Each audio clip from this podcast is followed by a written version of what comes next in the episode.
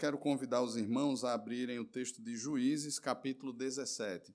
Nós seguimos com a exposição do livro de Juízes, temos exposto Juízes de maneira continuada. Semana passada vimos o capítulo 16, o final da história de Sansão, e hoje nós entraremos no capítulo 17, onde nós não teremos mais juízes daqui para frente. Nesse sentido, Sansão ele foi o último juiz do livro de Juízes, mas nós teremos histórias que são consideradas pelos comentaristas como pequenos apêndices ou, ou histórias que estão dentro da história ah, de Juízes, que foi se passando principalmente já dentro do início do livro de Juízes. Não necessariamente essas histórias elas fazem parte ah, do período após Sansão, ah, mas elas estão inseridas dentro da história dos juízes. É como o povo estava vivendo, já que nós vimos ah, o povo de maneira um pouco mais superficial e o texto até agora focou mais na história dos juízes em si e do processo de Deus na libertação do seu povo. Ah, o capítulo 17 até o capítulo 20 nos mostrará como o povo vivia. E nós teremos aqui alguns exemplos de como o povo estava completamente desafeiçoado, perdido nos seus descaminhos, e traremos lições preciosas, irmãos, sobre o que esses textos eles, eles nos trazem. Juízes, capítulo 17, nos diz assim a palavra do Senhor. Havia um homem na região montanhosa de Efraim, cujo nome era Mica, o qual disse à sua mãe: Os mil e cem ciclos de prata que te foram tirados, por cuja causa deitavas maldições, e de que também me falastes, eis que esse dinheiro está comigo, eu tomei. Então lhe disse a mãe: Bendito do Senhor seja meu filho. Assim restituiu os mil e cem ciclos de prata à sua mãe, que disse: De minha mãe, de minha mão dedico este dinheiro ao Senhor, para meu filho, para fazer uma imagem de escultura e uma de fundição, de sorte que agora eu te devolvo. Porém, ele restituiu o dinheiro à sua mãe, que tomou duzentos ciclos de prata e os deu ao ourives, o qual fez deles uma imagem de escultura e uma de fundição. E a imagem esteve em casa de Mica. E assim este homem, Mica, veio a ter uma casa de deuses. Fez uma estola sacerdotal e ídolos do lar, e consagrou a um de seus filhos para que ele fosse por sacerdote. Naqueles dias não havia rei em Israel, cada qual fazia o que achava mais reto. Havia um moço de Belém de Judá, da tribo de Judá, que era levita e se demorava ali. Esse homem partiu da cidade de Belém de Judá para ficar onde melhor lhe parecesse. Seguindo, pois, o seu caminho, chegou à região montanhosa de Efraim até a casa de Mica. Perguntou-lhe Mica: De onde vens? E ele respondeu: Sou levita de Belém, de Judá, e vou ficar onde melhor me parecer. Então lhe disse Mica: Fica comigo e ser-me por pai e sacerdote. E cada ano te darei dez ciclos de prata, o vestuário e o sustento. O levita entrou e consentiu em ficar com aquele homem, e o moço lhe foi como um de seus filhos. Consagrou Mica ao moço levita, que lhe passou a ser sacerdote, e ficou em casa de Mica. Então disse Mica: Sei agora que o Senhor me fará bem, porquanto tenho um levita por sacerdote. Vamos orar ao Senhor. Senhor, abrimos a tua palavra, cremos que ela é palavra do Senhor, é inspirada pelo Senhor e, portanto, é a autoridade sobre a nossa vida. Cremos que é ela que o teu Santo Espírito, que é o Espírito da verdade, conduz ao nosso coração para nos exortar, para nos disciplinar, para nos edificar, para nos amadurecer na fé e para nos tornar mais parecidos com o Senhor Jesus. Pedimos que o Senhor, Pai, nos abençoe aqui nessa manhã, falando ao nosso coração. No nome de Jesus. Amém. Queridos, certamente ah, todos nós temos uma maneira, um jeito de pensarmos que Deus se agradará mais de nós. De repente, se passarmos a desenvolver um determinado comportamento, se de repente pensarmos em fazer determinadas coisas ou deixarmos de fazer outras, certamente o Senhor se agradará de nós essa tentativa religiosa do homem de conseguir o favor de Deus pela força do seu braço, ela existe desde o momento da queda, desde que aconteceu Gênesis capítulo 3. Nós percebemos lá no texto de Gênesis capítulo 3 o homem e a mulher agora buscando se esconder da presença do Senhor, fazendo folhas ou pegando folhas e cozendo aquelas folhas e tentando de alguma maneira esconder a sua vergonha, eles tentando de alguma maneira se justificar. Eles agora não apenas têm vergonha um do outro, mas principalmente eles têm vergonha de Deus. Eles sabem muito bem o que fizeram, mas acima de tudo, eles sabem da tentativa constante que agora habita no coração de tentarem um caminho de justificação meritória por aquilo que o braço pode fazer. O Senhor Deus os encontra ali naquele jardim, o Senhor Deus lhes faz um anúncio de que não seria eles, mas um descendente que um dia viria e esmagaria a cabeça da serpente, ainda que ferido por ela. E o Senhor Deus, então, ele toma peles de animais, sacrificando aqueles animais, ah, tendo como o perdão do pecado daqueles dois primeiros pais, o sangue daqueles animais, tomando as peles daqueles animais e vestindo ao homem. O que Deus está dizendo com isso é que não é o homem que cobre a sua vergonha pela força do braço, não é o homem que se justifica, não é o homem que de alguma maneira desenvolverá por conta do seu próprio intento, da sua sensibilidade, ou mesmo por, sua, por suas boas intenções, um caminho até Deus. É o Senhor quem traçará esse caminho, é o Senhor quem determinará esse caminho e é o Senhor quem aplicará esse caminho. Mais uma vez, no capítulo agora 11 de Gênesis, nós vemos o homem tentando alcançar o favor de Deus. Eles constroem ali uma torre, geralmente o conceito de torre que temos é aquela torre dos castelos, né?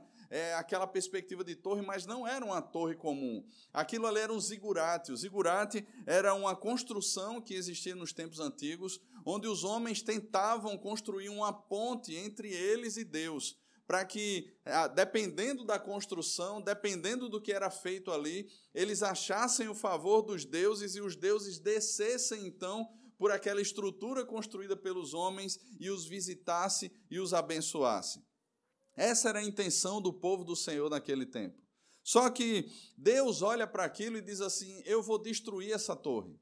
E ele desce, confunde as línguas, as pessoas não se entendem mais e são espalhadas. E no capítulo 12 nós temos a resposta de Deus. Não é o homem quem vai e faz o seu caminho para encontrar a Deus, mas Deus vai numa terra pagã, no meio de uma família envolvida no paganismo, na construção específica de deuses falsos, e Deus toma ali um homem chamado Abraão e faz promessas àquele homem de que dele faria uma grande nação, que abençoaria aqueles que abençoassem Abraão e amaldiçoaria aqueles que amaldiçoassem Abraão, e em Abraão seriam benditas todas as famílias da terra. Deus está mostrando, irmãos, que é Ele quem escolhe, é Ele quem traça o plano e é Ele quem executa. Enquanto uma nação que falava apenas uma língua tentava construir uma ponte até Deus ou aos deuses, Deus é quem desce e escolhe ali uma família para dessa família fazer um grande povo sobre a terra. Não somos nós, irmãos, que inventamos a maneira de cultuarmos ao Senhor. Não somos nós que desenvolvemos um caminho para que a ira de Deus seja apaziguada e que agora encontremos o favor do Senhor. Não somos nós. Nesse texto aqui, meus irmãos, nós encontramos um homem chamado Mica.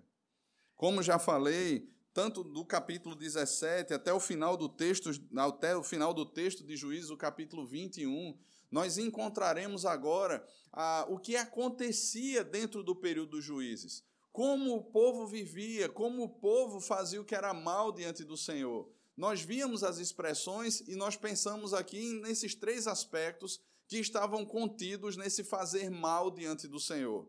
O primeiro deles, eles abandonavam o Senhor, eles esqueciam do Senhor. Eles sabiam o nome de Deus, eles sabiam o caminho do tabernáculo, no entanto, meus irmãos, eles esqueceram do Senhor. Eles não temiam mais ao Senhor, não confiavam mais no Senhor. Em segundo lugar, eles também esqueceram os atos salvíficos do Senhor. Eles não sabiam mais, nem lembravam ou faziam pouco caso daquilo que Deus fez o Senhor os havia tirado da terra do Egito, da casa da escravidão, e os conduziu por mão forte, ou com mão forte, até a terra que o Senhor lhes prometeu. Eles esqueceram tudo isso. Ou mais, eles ouviam as histórias, mas nada daquilo fazia mais sentido no seu coração. Eles, porque não se reconheciam mais como povo de Deus, passaram também a se desconsiderar enquanto irmãos. Ainda que divididos em tribos diferentes sobre a terra que Deus os prometeu, eles perderam a percepção de que todas aquelas tribos formavam um só povo. E nós vimos aqui no texto, na narrativa de Juízes, que muitas vezes as próprias tribos brigaram entre si. Mas não só isso, como consequência de tudo isso, eles passaram a adorar deuses falsos. Eles assimilaram a cultura pagã e eles andavam como os pagãos, falavam, pensavam, agiam, as suas ideias, aquilo que eles, aquilo que dirigia o coração deles era a mesma a filosofia que dirigia o coração dos pagãos. Meus irmãos, eles abriram mão dos absolutos da palavra abriram mão da verdade do Evangelho e passaram a servir as ideias dos homens, as filosofias dos homens da terra. Eles entregaram as suas filhas em, casamento, em casamento aos pagãos, eles tomaram as filhas dos pagãos em casamento, eles passaram a cultuar, fazer os sacrifícios que os pagãos faziam, eles passaram a se vestir como os pagãos se vestiam, a sua visão de mundo agora era completamente absorvida ou estava completamente recheada da mesma visão de mundo que os pagãos possuíam. Aqui nós encontramos esse nome, esse homem. Esse homem ele faz parte ou ele mora na região montanhosa da tribo de Efraim. O seu nome era Mica. E Mica, a história de Mica se inicia de uma maneira muito de uma maneira inusitada. Mica, ele ama o dinheiro. E ele rouba a sua mãe. E a sua mãe provavelmente juntou aquele dinheiro, e não era pouco dinheiro, 1.100 ciclos de prata. Era muito dinheiro naquela época. Nós vimos aqui, na semana passada, que Dalila é comprada por 5.500 ciclos de prata. Cada príncipe dos filisteus oferece a ela 1.100 ciclos de prata. E aqui a mãe de Mica ela tem 1.100 ciclos de prata. E esse dinheiro some, esse dinheiro desaparece. Essa mulher que estava juntando, nós não sabemos a razão, todo esse dinheiro, ela se dá conta que o seu dinheiro desapareceu. E o que é que ela faz? Ela começa a amaldiçoar quem pegou aquele dinheiro. Ela não sabe quem foi, ela não sabe quem da sua casa tomou aquela decisão errada de roubar-lhe o dinheiro, mas ela passa a amaldiçoar, a deitar maldições constantemente sobre a pessoa que tomou aquele dinheiro. E aí Mica está ouvindo isso. E ele diz assim: Pronto, o amaldiçoado agora sou eu, vou devolver o dinheiro à mamãe. E ele chega lá para sua mãe e diz assim: Olha, aqueles mil e cem ciclos de prata que foram tomados da senhora e que por eles a senhora deita maldições constantemente, quem pegou fui eu. E a reação da mãe também é uma reação inusitada. Ela olha e diz assim: Bendito seja o Senhor. e ela abençoa o seu filho naquele momento. Mica lhe restitui o dinheiro e depois ela pega aquele dinheiro, e uma expressão mais literal do texto seria: ela consagrou aquele dinheiro totalmente ao Senhor. Ela entregou aquele dinheiro, ou mesmo que estando ainda em suas mãos, ela entrega completamente aquele dinheiro ao Senhor mas, de repente, aquela mulher pega e diz assim: não, vamos tirar uma parte aqui para construir uns ídolos para o meu filho. E ela dedica aqueles ídolos que ela constrói para o seu filho. E dentro dessa dedicação, Mica olha e também diz assim: olha, vou fazer uma estola sacerdotal, vou tomar um dos meus filhos e vou ordená-lo como sacerdote e vou construir aqui um local de culto. E a sua casa passa a ser conhecida como uma casa de deuses. Meus irmãos, vejam e a divisão desse sermão hoje será basicamente em dois blocos, do versículo 1 ao versículo 6 ao primeiro bloco e do versículo 7 ao versículo 3 o segundo bloco, e é exatamente isso que nós percebemos aqui no texto. Essa primeira parte do texto, o primeiro bloco do texto, Mica está formando um local de adoração. Veja, desde que eles entraram na terra prometida, o local de adoração determinado pelo Senhor era Siló, era o local de adoração. A tenda estava montada em Siló. Existia um sacerdote em Siló. As tribos se dirigiam até Siló como sendo o centro da adoração. Posteriormente, esse centro é transferido para Jerusalém, mas até então ele está em Siló. E o que acontece ali? Mica ele diz assim: Olha, eu tenho boas intenções no meu coração. Eu posso fazer um local melhor. Eu posso desenvolver um local muito melhor do que Siló. Afinal de contas, nós estamos cansados de ter que peregrinar até Siló. Eu posso ter um local aqui na minha casa, por que não? O que vale, irmãos, é a boa intenção do coração, não é verdade? E esse parece ser um homem bem intencionado. E ele pega então e ele torna a sua casa um local ou uma casa de deuses. Ele ordena o seu filho, ele tem uma estola sacerdotal, e aquela casa passa a ser conhecida dessa maneira. Meus irmãos, nós temos alguns aspectos aqui, ou algumas aplicações importantes nesse texto. A primeira delas é sobre o amor ao dinheiro. A Bíblia define o amor ao dinheiro e entenda o amor aqui não é que você não deva trabalhar, não é que você não deva ser ah, recompensado pelo fruto do seu trabalho, não é que você deva ser um preguiçoso agora ou alguém que vive é, esperando a simplesmente benefícios para você poder viver. Não, nós temos que trabalhar. E a Bíblia ela fala que nós somos ah, abençoados pelo fruto do nosso trabalho e devemos desfrutar isso com gratidão. No entanto, nós temos aqui uma família extremamente apegada ao dinheiro. E o apego ao dinheiro, irmãos, é a raiz de todos os males. Esse apego era tão grande que levou um filho a roubar a sua própria mãe. Imagina. Eu lembro que alguém contava uma história um tempo atrás de que foi e levou um carro num lava-jato. E, e essa pessoa havia perdido um valor, uma certa quantia de dinheiro e não sabia onde estava. E ele deixou aquele carro para lavar e quando chegou mais tarde para pegar aquele carro, uma pessoa chegou para ele e fez assim: "Olha, eu encontrei esse valor aqui dentro do carro e eu queria devolver para você". E ele agradeceu, colocou aquele valor no bolso, sentou lá, terminou de o rapaz terminou de secar o carro, ele pegou o carro, chamou aquele rapaz, depois baixou a janela do seu carro, chamou aquele rapaz, disse assim: "Ó, esse valor aqui que você encontrou, eu quero dar a você. Nós precisamos de pessoas como você nesse mundo, pessoas leais, pessoas fiéis. E ele entrega aquele valor àquela pessoa. Certamente, meus irmãos, quando nós paramos para pensar de repente nas nossas necessidades, a gente olha e diz assim: poxa vida, aquilo ali não faria peso nenhum para o dono daquele carro, já para aquele rapaz faria, e o crime, nesse sentido, pode compensar, mas não deixa de ser crime, crime é pecado. E aqui, irmãos, é um filho que rouba um, uma mãe. Aquilo que, tem, que está muitas vezes dentro da nossa casa, aos filhos que aqui estão, não significam que são seus. E filhos, atentem a isso. Existe sempre uma tentação de pensarmos assim, não, mas isso aqui nem vai fazer falta. Eu lembro de amigos na minha infância que diziam assim: rapaz, não sabe de nada. Papai deixou cair um 10 reais lá do bolso dele, nem fez falta para ele. Eu peguei, aproveitei, estou comprando esses negócios aqui para a gente com o dinheiro que meu pai nem vai sentir falta. Irmão, isso é roubo. E isso precisa ser chamado da maneira certa. E os nossos filhos precisam ser disciplinados nesse sentido da maneira certa. Porque é roubo. Está errado e é pecado. Nós não podemos nos apropriar daquilo que não é nosso.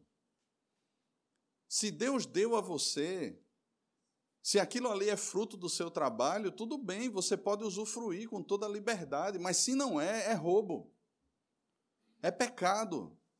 E nós nem podemos, irmãos, louvar as pessoas por isso, nem tampouco a nossa própria casa, porque esse ensino começa dentro da nossa própria casa.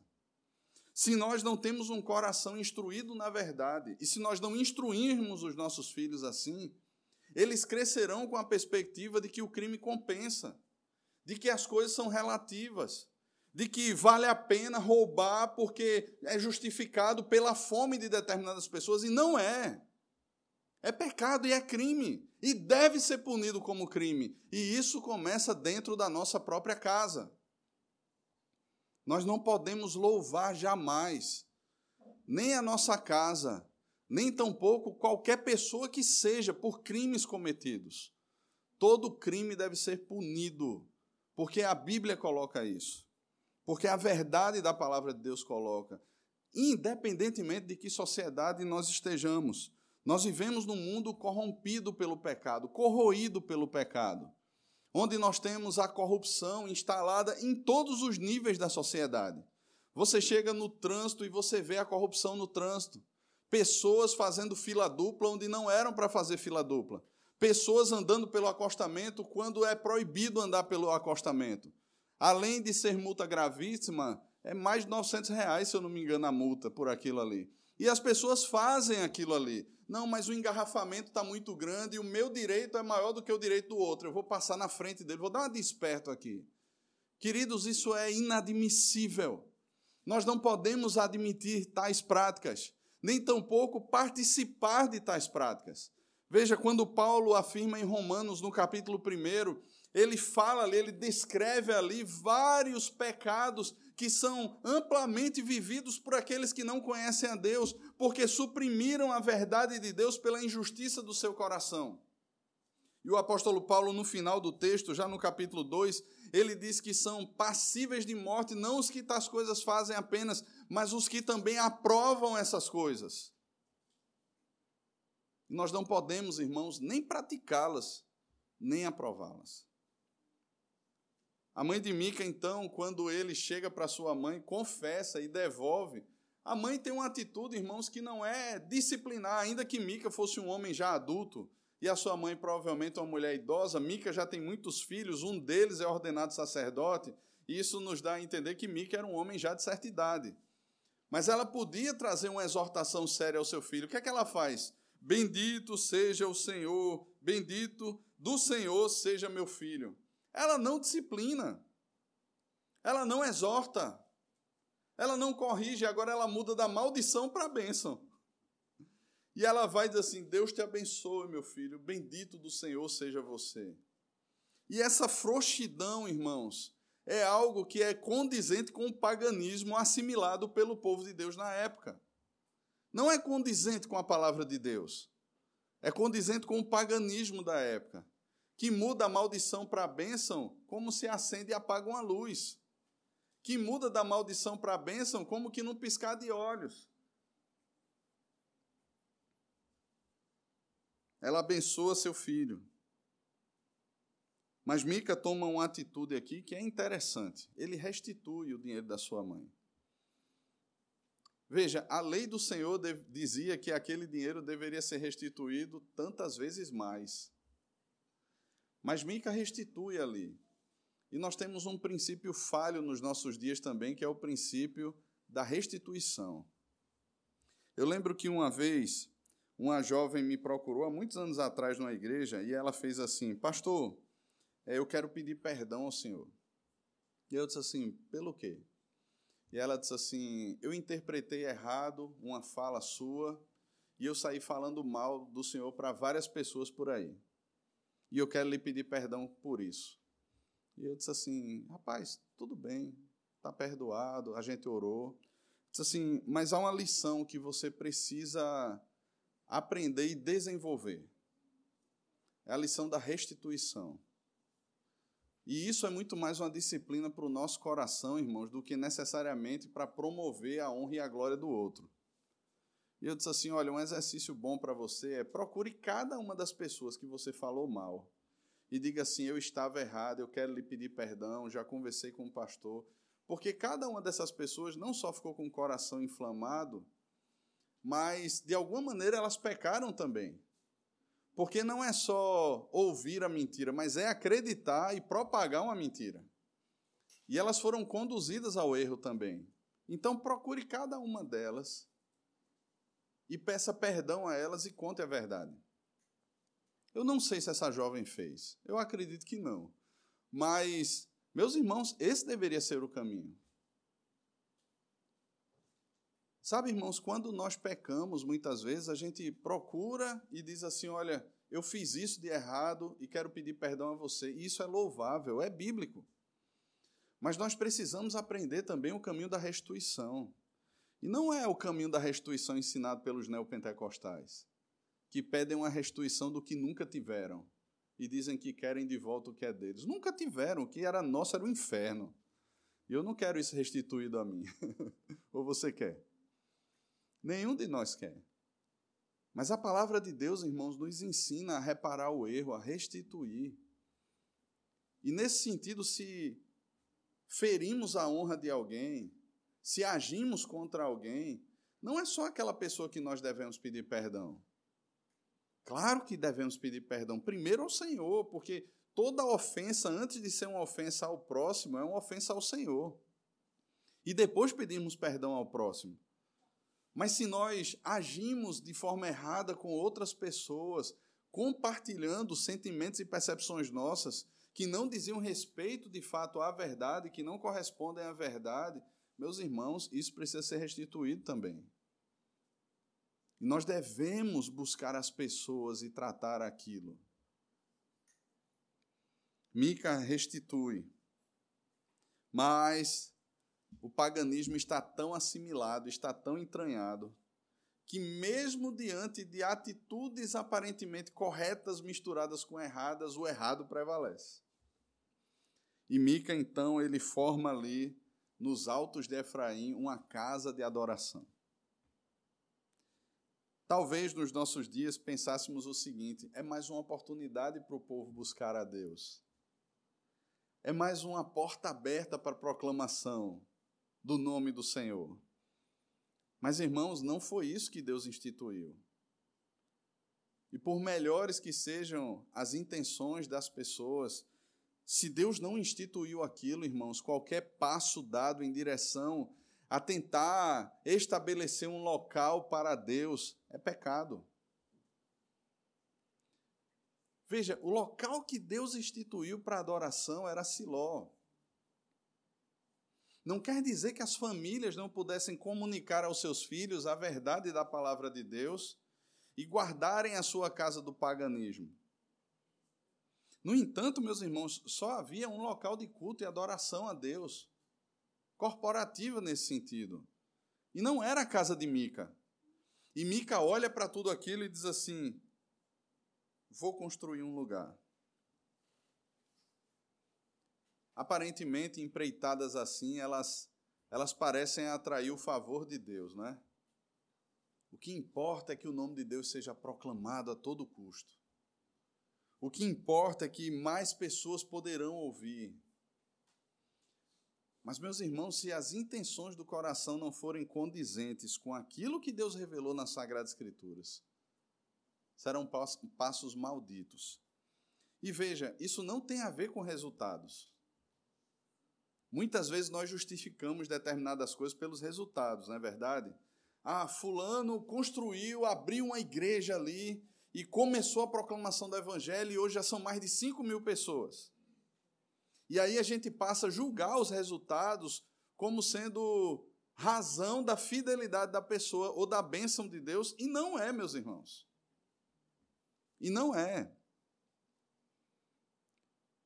Nos dias de Jesus, outros apareceram dizendo ser o Messias e arrastaram multidões. Outros apareceram. Na história recente, nós temos seitas que, por causa da revelação, entre aspas, aí, que foi dada a determinado líder da seita, pessoas morreram, suicídio coletivo. E nós temos nos outros dias um monte de outras seitas que são enormes. Quando você vê o número ou o percentual de evangélicos no Brasil, mais da metade desse percentual, muito mais da metade, corresponde às igrejas neopentecostais, onde é ensinada uma falsa teologia, onde não é ensinada a palavra de Deus, onde é ensinado meramente autoajuda, ou prosperidade, ou determinismo, ou isso ou aquilo outro, que não tem a ver com a palavra de Deus, e as multidões lotam reuniões onde as pessoas levantam as suas bolsas e suas carteiras, rogando que o Senhor as encha. Momentos de ofertório onde são feitas barganhas com o Senhor, onde se dá com a intenção de receber em troca, onde as coisas são feitas com outras intenções, onde você participa das, das reuniões para que Deus lhe dê algo que você quer, ou responda algo que você quer. E aí você muitas vezes coloca Deus contra a parede como se ele fosse um servo, e não Senhor. Esses locais estão abarrotados de gente, estão lotados. Mas não quer dizer, irmãos, que isso seja reflexo da bênção de Deus. Nós não podemos medir a bênção de Deus pelos resultados visíveis. Ao mesmo tempo, irmãos, nós não podemos cair no erro de pensar que a nossa fidelidade conquistará a bênção de Deus. Em termos de resultados. Olha, mas a nossa liturgia corresponde a princípios da palavra de Deus. A exposição da palavra corresponde a princípios da palavra de Deus, como o Senhor nos ensinou. A forma como eu estou criando os meus filhos, a forma como eu conduzo o meu casamento, está tudo certinho. E o resultado que a gente espera agora? Sempre é um resultado numérico. Os meus filhos serão crentes. O meu casamento não enfrentará problemas. A igreja vai crescer, porque ela é bíblica. Irmãos, nem sempre os resultados serão assim. Seus filhos talvez sejam crentes, talvez não. Seu casamento talvez enfrente problemas, talvez não. Certamente enfrentará. A igreja pode crescer como pode não crescer. Não são esses resultados, e Paulo ensina isso na primeira carta aos Coríntios. Um planta, o outro rega, mas os resultados vêm de quem? É Deus quem dá.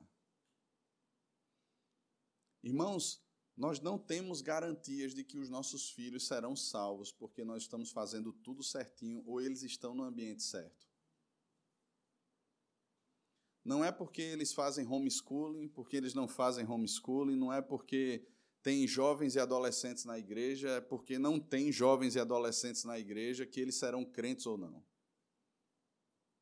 Não é porque a criança está presente aos cultos, nós estamos criando em casa de acordo com a palavra e elas serão crentes. Não é, irmãos. A salvação pertence ao Senhor. Claro que nós devemos ensinar os nossos filhos. Claro que nós devemos ter uma liturgia condizente com a palavra de Deus e uma liturgia não só no culto, mas uma liturgia da vida condizente com a palavra de Deus. Claro que o nosso casamento deve ser conduzido pela palavra de Deus. Claro, irmãos. Mas nada disso nos isenta. Nada disso nos livra, irmãos, da perspectiva de queda. Nada disso nos livra, irmãos, dos desafios dos nossos dias. Nada disso nos imuniza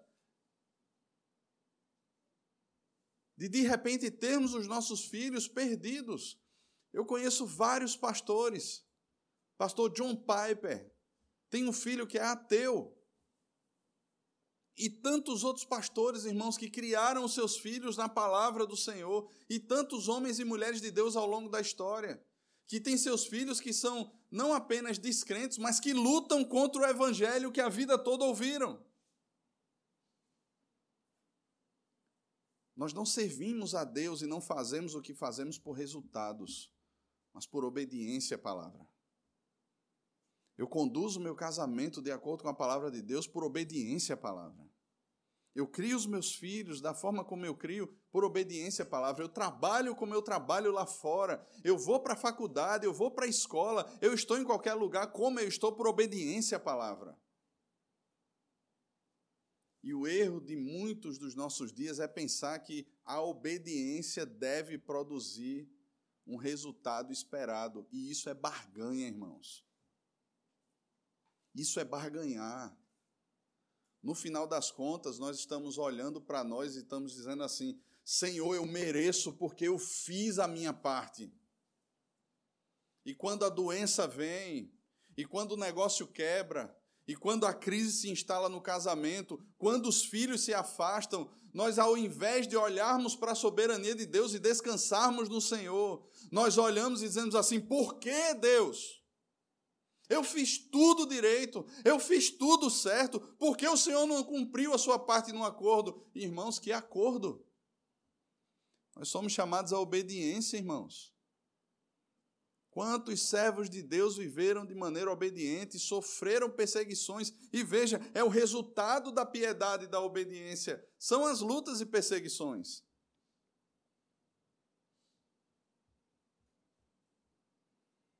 Estava vendo a história de um pastor norte-americano, Douglas Wilson. Eu não concordo com muita coisa da teologia dele, não concordo. Mas, ao mesmo tempo, ele estava para vir para um evento aqui em Campina Grande e o evento retirou ele, porque um determinado jornalista mal intencionado e mentiroso levantou uma bola dizendo que ele era a favor da escravidão e era racista. E a organização do evento disse assim: olha, nós não temos como garantir a sua segurança aqui. E ele nem é racista, nem é defensor da escravidão. Existem várias postagens e eu me dei, eu parei um tempo, parei, reservei tempo para ler tudo isso na página dele, livros dele que falam sobre isso, e ele não é. Pelo contrário. Mas irmãos, eu fico pensando que não vai ser diferente. Há muitas igrejas, né, fazem aqueles cortes de pregação e colocam lá da mesma forma que pegam as melhores partes da pregação para fazer esses cortes, muita gente pega coisas sem contexto para fazer os seus cortes também e tecer as suas afirmações. E muitas vezes, quando uma mentira é contada, determinada mentira ali é passada com o poder de influência de quem contou, com isso ou com aquilo outro, com a proclamação, ou se pega determinados grupos que são contrários àquilo ali e reproduzem aquilo ali, aquilo se torna verdade na cabeça de muita gente.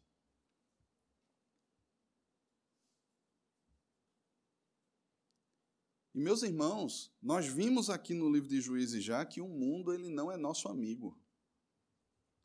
O mundo só é seu amigo se democraticamente você jogar a mesma partida que o mundo joga. Se você não falar contra, se você não denunciar o pecado, e aqui, seja de que lado ideológico for, se você vender a sua voz profética nesse sentido de expor a palavra de Deus, a qualquer lado que seja, ou qualquer grupo que seja, você perdeu a autoridade dada por Deus para a proclamação do Evangelho. O que define, irmãos, a forma como nós enxergamos não são as nossas boas intenções, nem aquilo que mais apetece o nosso coração. Mas o que define o coração de um crente é aquilo que Deus revelou, daquilo que Deus ensinou na Sua palavra. É isso que nos define. E é por meio dela que nós temos que viver.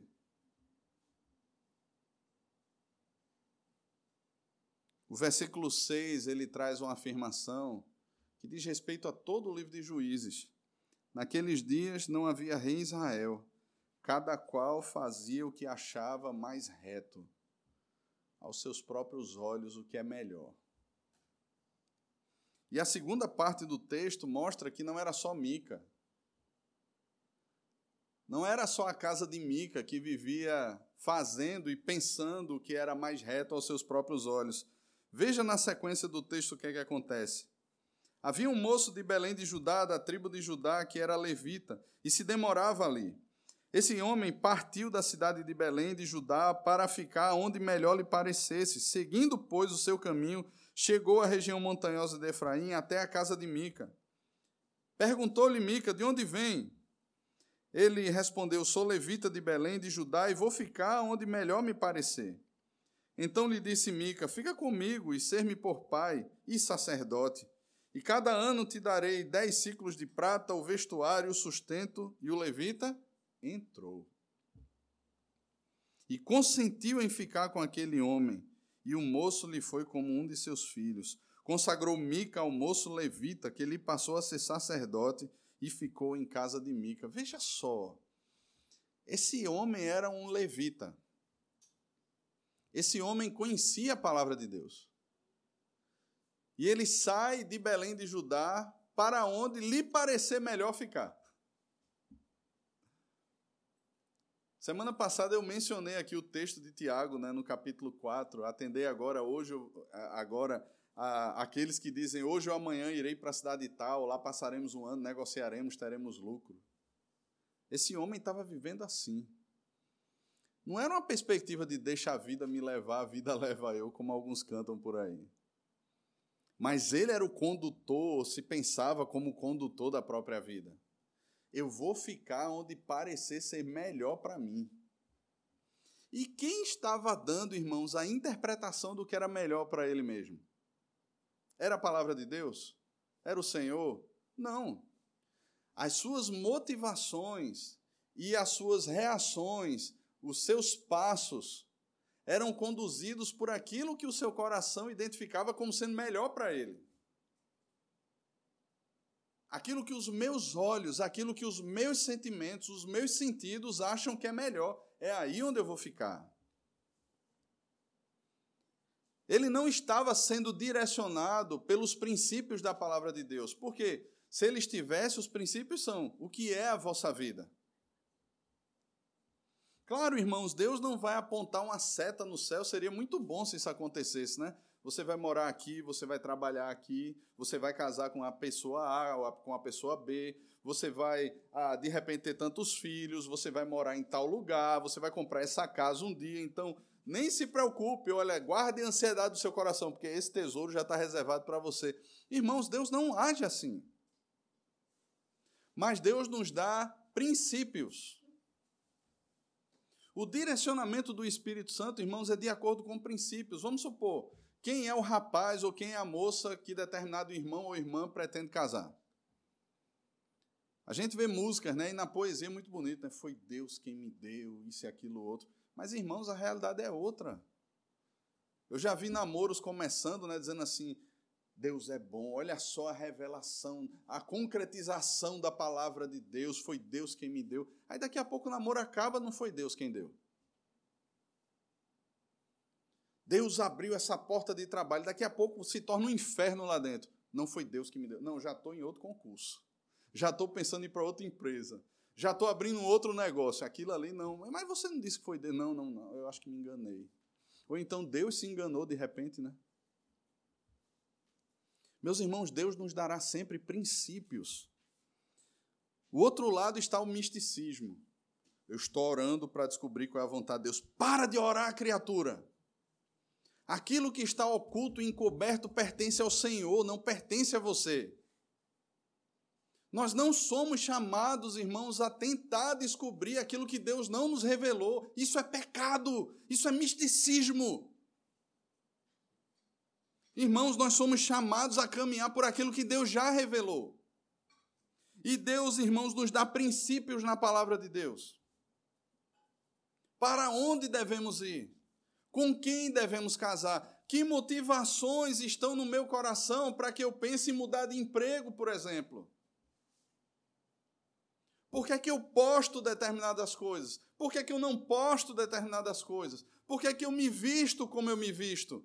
Por que, é que eu compro um carro A, B ou C? Porque os meus filhos estão em casa estudando ou porque eles estão na escola estudando? Por quê? Quais são as motivações? E a palavra de Deus, irmãos, ela nos traz princípios, ela sonda as nossas motivações e aí nós encontramos a direção do Senhor. De forma clara. Ora, se a sua ação é como a ação de Mica ou da mãe de Mica, meramente por dinheiro, por fama, por prestígio, como Dalila agiu, você acha que isso é certo? Não, olha, vai sugar todas as minhas horas da semana. Eu não vou ter mais tempo para minha família. Eu estou abrindo mão do dia do Senhor para aquele emprego, mas vai dar dinheiro o dízimo vai aumentar. E aí você começa as justificativas pecaminosas, né? Nas minhas férias eu vou levar meus filhos para Disney, eu vou viajar na Europa, eu vou fazer isso, eu vou dar uma roupa melhor, vou dar uma casa melhor, vou dar um carro melhor. E eu estou abrindo mão de um monte de coisa. É pecado, irmão.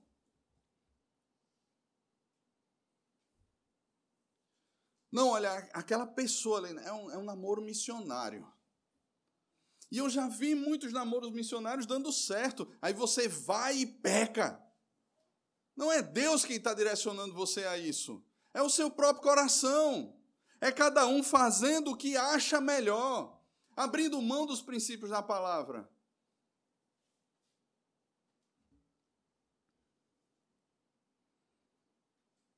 E esse homem, ele vai para onde melhor lhe parece. Ele não está nem aí para a vontade do Senhor. Ele não está nem aí para os princípios que o Senhor estabeleceu. Eu estou cansado de Belém de Judá. É a mesma coisa que o tempo todo. Sabe de uma coisa? Eu vou para onde melhor me parecer. E o narrador faz, faz questão de dizer: seguindo, pois, o seu caminho, chegou à região montanhosa de Efraim até a casa de Mica. E aí tem um casamento perfeito. Mica tem um local, instituiu seu filho como sacerdote, mas o seu filho não é sacerdote, não é levita, e agora ele tem um levita ali, praticamente desempregado, perambulando sobre a terra, buscando o que é melhor para ele. Aí Mica diz assim: rapaz, chegou a cereja do bolo, eu tenho uma casa, faltava o levita. Eu tenho as boas intenções, eu tenho os recursos, eu tenho as pessoas, eu tenho a casa pronta. Faltava o pastor. Faltava o levita, era o que faltava. Agora a coisa vai. Agora a coisa vai dar certo. Eu tenho o casamento perfeito, o melhor dos dois mundos num só lugar. Irmãos, aquele levita olhou para Mica e olhou para a casa de Mica e não confrontou Mica. Ele viu ídolos ali dentro, irmãos. Ele viu a estola sacerdotal, ele sabia que tudo estava errado, fora de lugar, estava troncho. Aquela não era a vontade de Deus, aquele não era o lugar de adoração, mas ele se vende. Por casa, comida, roupa lavada e no final do ano, dez ciclos de prata. Ele se vende. Ele não tem mais a autoridade da palavra. É Ele quem conduz os seus passos. É Ele quem conduz a sua vontade. E ele agora foi conduzido a um lugar onde ele vai ter tudo: salário bom, casa para morar. Eu vou ter o sonho da minha vida, eu vou ser pai de Mica, sacerdote da casa de Mica. Olha quanta gente mora por aqui. Meu Deus, agora as pessoas poderão me ouvir. Eu terei aqui o meu banquinho para falar e o meu microfone. Eu terei aqui autoridade diante dos homens. Eu tenho aqui a internet aberta para mim, para eu falar o que eu quiser, para vender os meus cursos. Eu tenho aqui tudo ao meu dispor. Eu terei meus seguidores aqui. Eu terei a minha igreja aqui. Ele se vendeu, irmãos.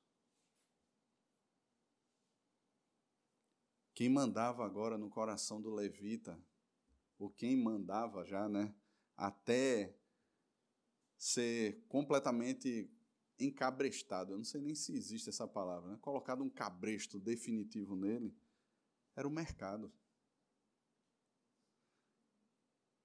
Era o ganho. É o que paga mais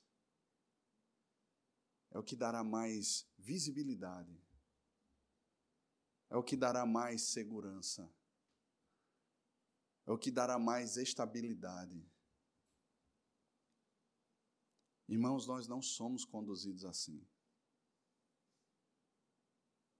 Não devemos ser conduzidos assim.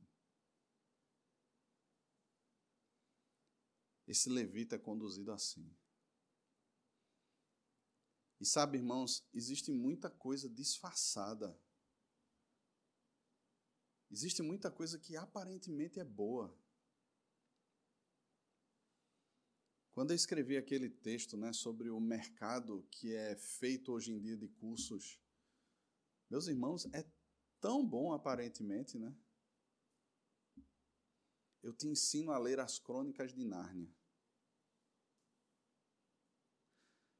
Alguém mandou para mim um vídeo de um cidadão chamado aí dito missionário, né, num país na África, e ele dizia no seu vídeo assim: Olha, eu descobri como conseguir verba do governo para você sustentar o seu projeto social onde você estiver no Brasil ou no mundo. Quer saber como? Se inscreva no link aqui abaixo.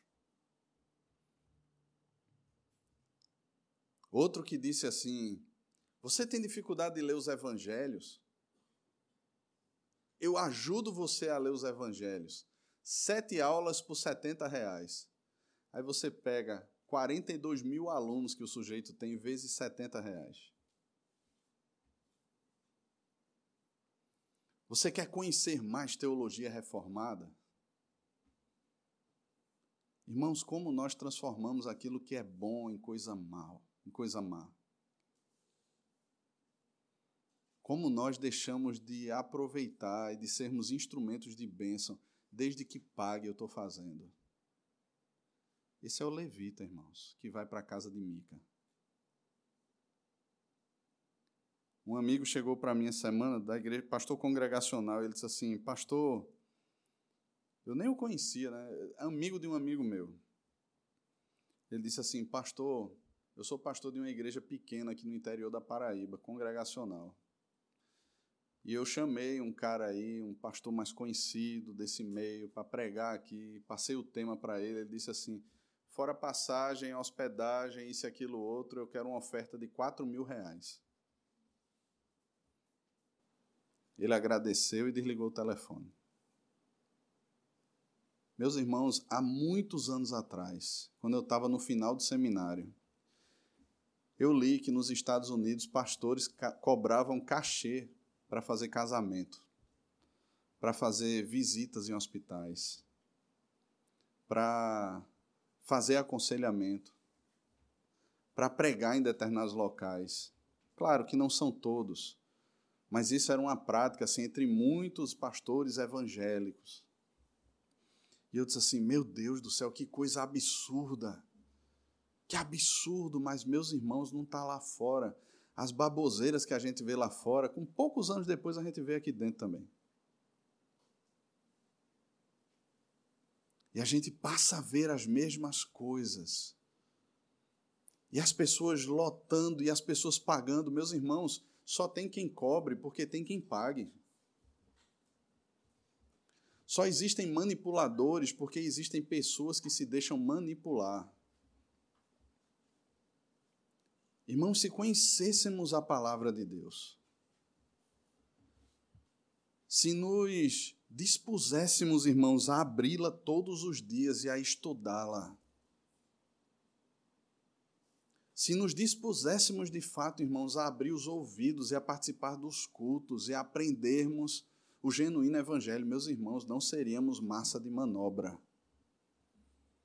E veja, massa de manobra de muitos levitas, entre aspas, né? Pastores ou ditos pastores, ou sabe-se lá mais o que, né? Vai se aumentando cada vez mais as graduações. Não seríamos massa de manobra, irmãos. Igreja é um mercado extremamente lucrativo. Existem muitos lobos. Paulo ele fala sobre isso em Atos, quando ele está se despedindo dos presbíteros de Éfeso. No meio de vós se levantarão lobos. Ele não diz que chegarão de fora, no meio de vós se levantarão lobos para devorar o rebanho. Pedro, quando escreve a sua carta, no capítulo 5, ele fala sobre isso. Paulo, quando escreve a sua primeira carta a Timóteo, ele chama a atenção de Timóteo para o que de fato é a verdadeira fonte de lucro: piedade com contentamento. Vivemos dias difíceis, irmãos. Não é pecado você ser pastor de uma igreja grande. Não é pecado você ter um salário, se você preside bem, se você se dedica integralmente ao ministério, não é pecado. Não é pecado você ter um curso na internet, onde cubra os seus custos ali. onde até mesmo lhe ajude financeiramente. Mas quando tudo isso, irmãos, se torna mercado, quando a gente percebe que existe a oportunidade de promoções ou de crescimentos constantes, quando a gente abre mão daquilo que o Senhor nos direciona para o que o nosso coração quer. E veja, muitas vezes o coração da gente vai querer o oposto. Muitas vezes o coração vai querer morar num sítio, longe de tudo. Muitas vezes o coração vai querer simplesmente se estabelecer no anonimato. Muitas vezes a gente vai querer as coisas mais singelas do mundo e nem sempre vai ser o que Deus quer. Muitas vezes Deus vai colocar a gente exatamente no meio ou em meios que a gente não quer. Mas sabe, irmãos, que seja o Senhor. Que não seja o nosso coração. Que não seja a venda daquilo que é palavra de Deus daquilo que são os princípios da palavra de Deus, por status, por segurança na aposentadoria, pelo meu lugar debaixo do sol. Irmãos, que não sejamos nós a fazer o nosso caminho. Esse levita, ele se vende. E ele faz o seu caminho. E ele recebe aquilo que foi prometido a ele. Ele é tratado como um filho de Mica. Ele é consagrado levita e sacerdote. E a expressão, irmãos, que está no versículo 13, ela é terrível. Veja. Então disse Mica: Mica agora tem a casa e Mica agora tem um sacerdote. Sei que agora o Senhor me fará bem, porquanto tenho um levita por sacerdote. Veja como é que ele olha para o Senhor, irmãos. Vejam só como é o olhar de Mica para o Senhor. Agora sim o Senhor me fará bem. Agora sim o Senhor me abençoará. Eu tenho um levita como sacerdote. Eu tenho a casa, eu tenho os recursos, eu tenho as pessoas, eu tenho o levita como sacerdote. Agora a coisa vai. Agora Deus vai me abençoar. Irmãos, voltando lá para o início, muitas vezes nós agimos exatamente assim. Irmãos, nós não somos chamados a fazer aquilo que dá certo. Talvez o que desse certo fosse a gente pintar essa parede de preto fosse a gente atrair as pessoas por aquilo que de repente agrada aos ouvidos das pessoas. Talvez fosse um discurso onde não se tocasse na palavra pecado nem inferno. Talvez fosse um tipo de culto onde as pessoas dissessem assim: Poxa vida, cara, a música é muito massa, o ambiente é legal, eu posso me vestir do jeito que eu quiser, eu posso falar do jeito que eu quiser, eu posso botar as pernas para cima, as pernas para baixo, eu pulo, eu danço, eu subo nas paredes, eu faço o que for. Aqui é o que vale é o que está no coração, é isso que Deus aceita.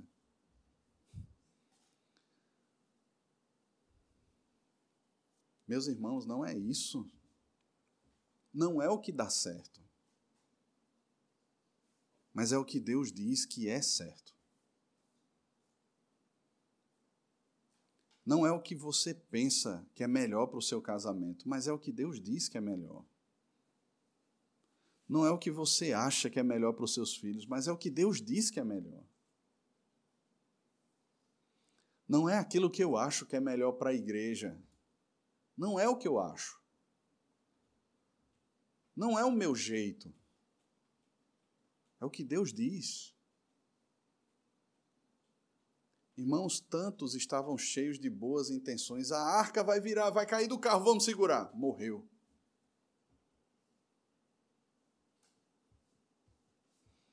O fogo apagou. Deixa eu preparar um fogo aqui e acender como eu quiser. Morreu. Não são as nossas boas intenções, as nossas invencionices não é aquilo que nós queremos. E isso é bom, irmãos.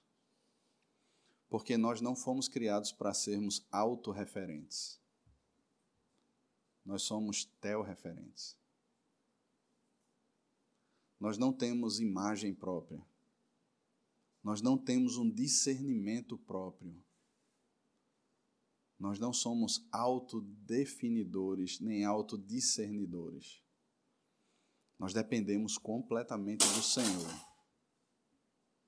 Nós dependemos da Sua palavra, aquilo que Ele diz que é verdade, aquilo que Ele diz que é mentira, aquilo que Ele diz que tem que ser, aquilo que agrada a Ele, aquilo que desagrada a Ele.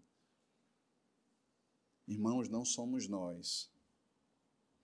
Não somos nós que somos chamados a fazer segundo o que bem parece a cada um de nós. Mas é o Senhor. Então, seja fiel e entregue a Ele.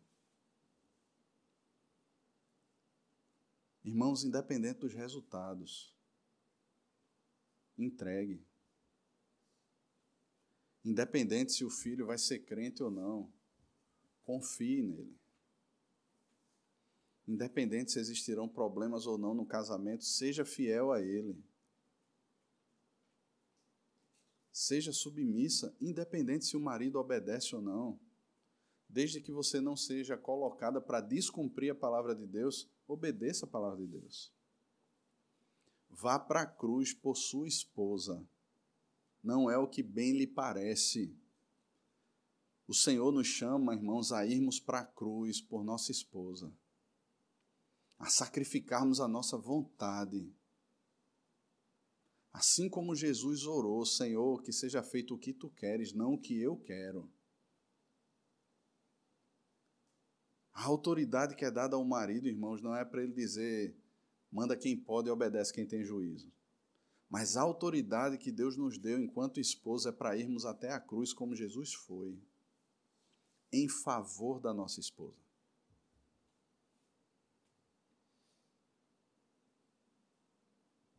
É o que a palavra de Deus requer de nós. Filhos, obedeçam aos seus pais. Não é obedecer a papai e a mamãe se papai e mamãe dá o que eu quero. É obedecer.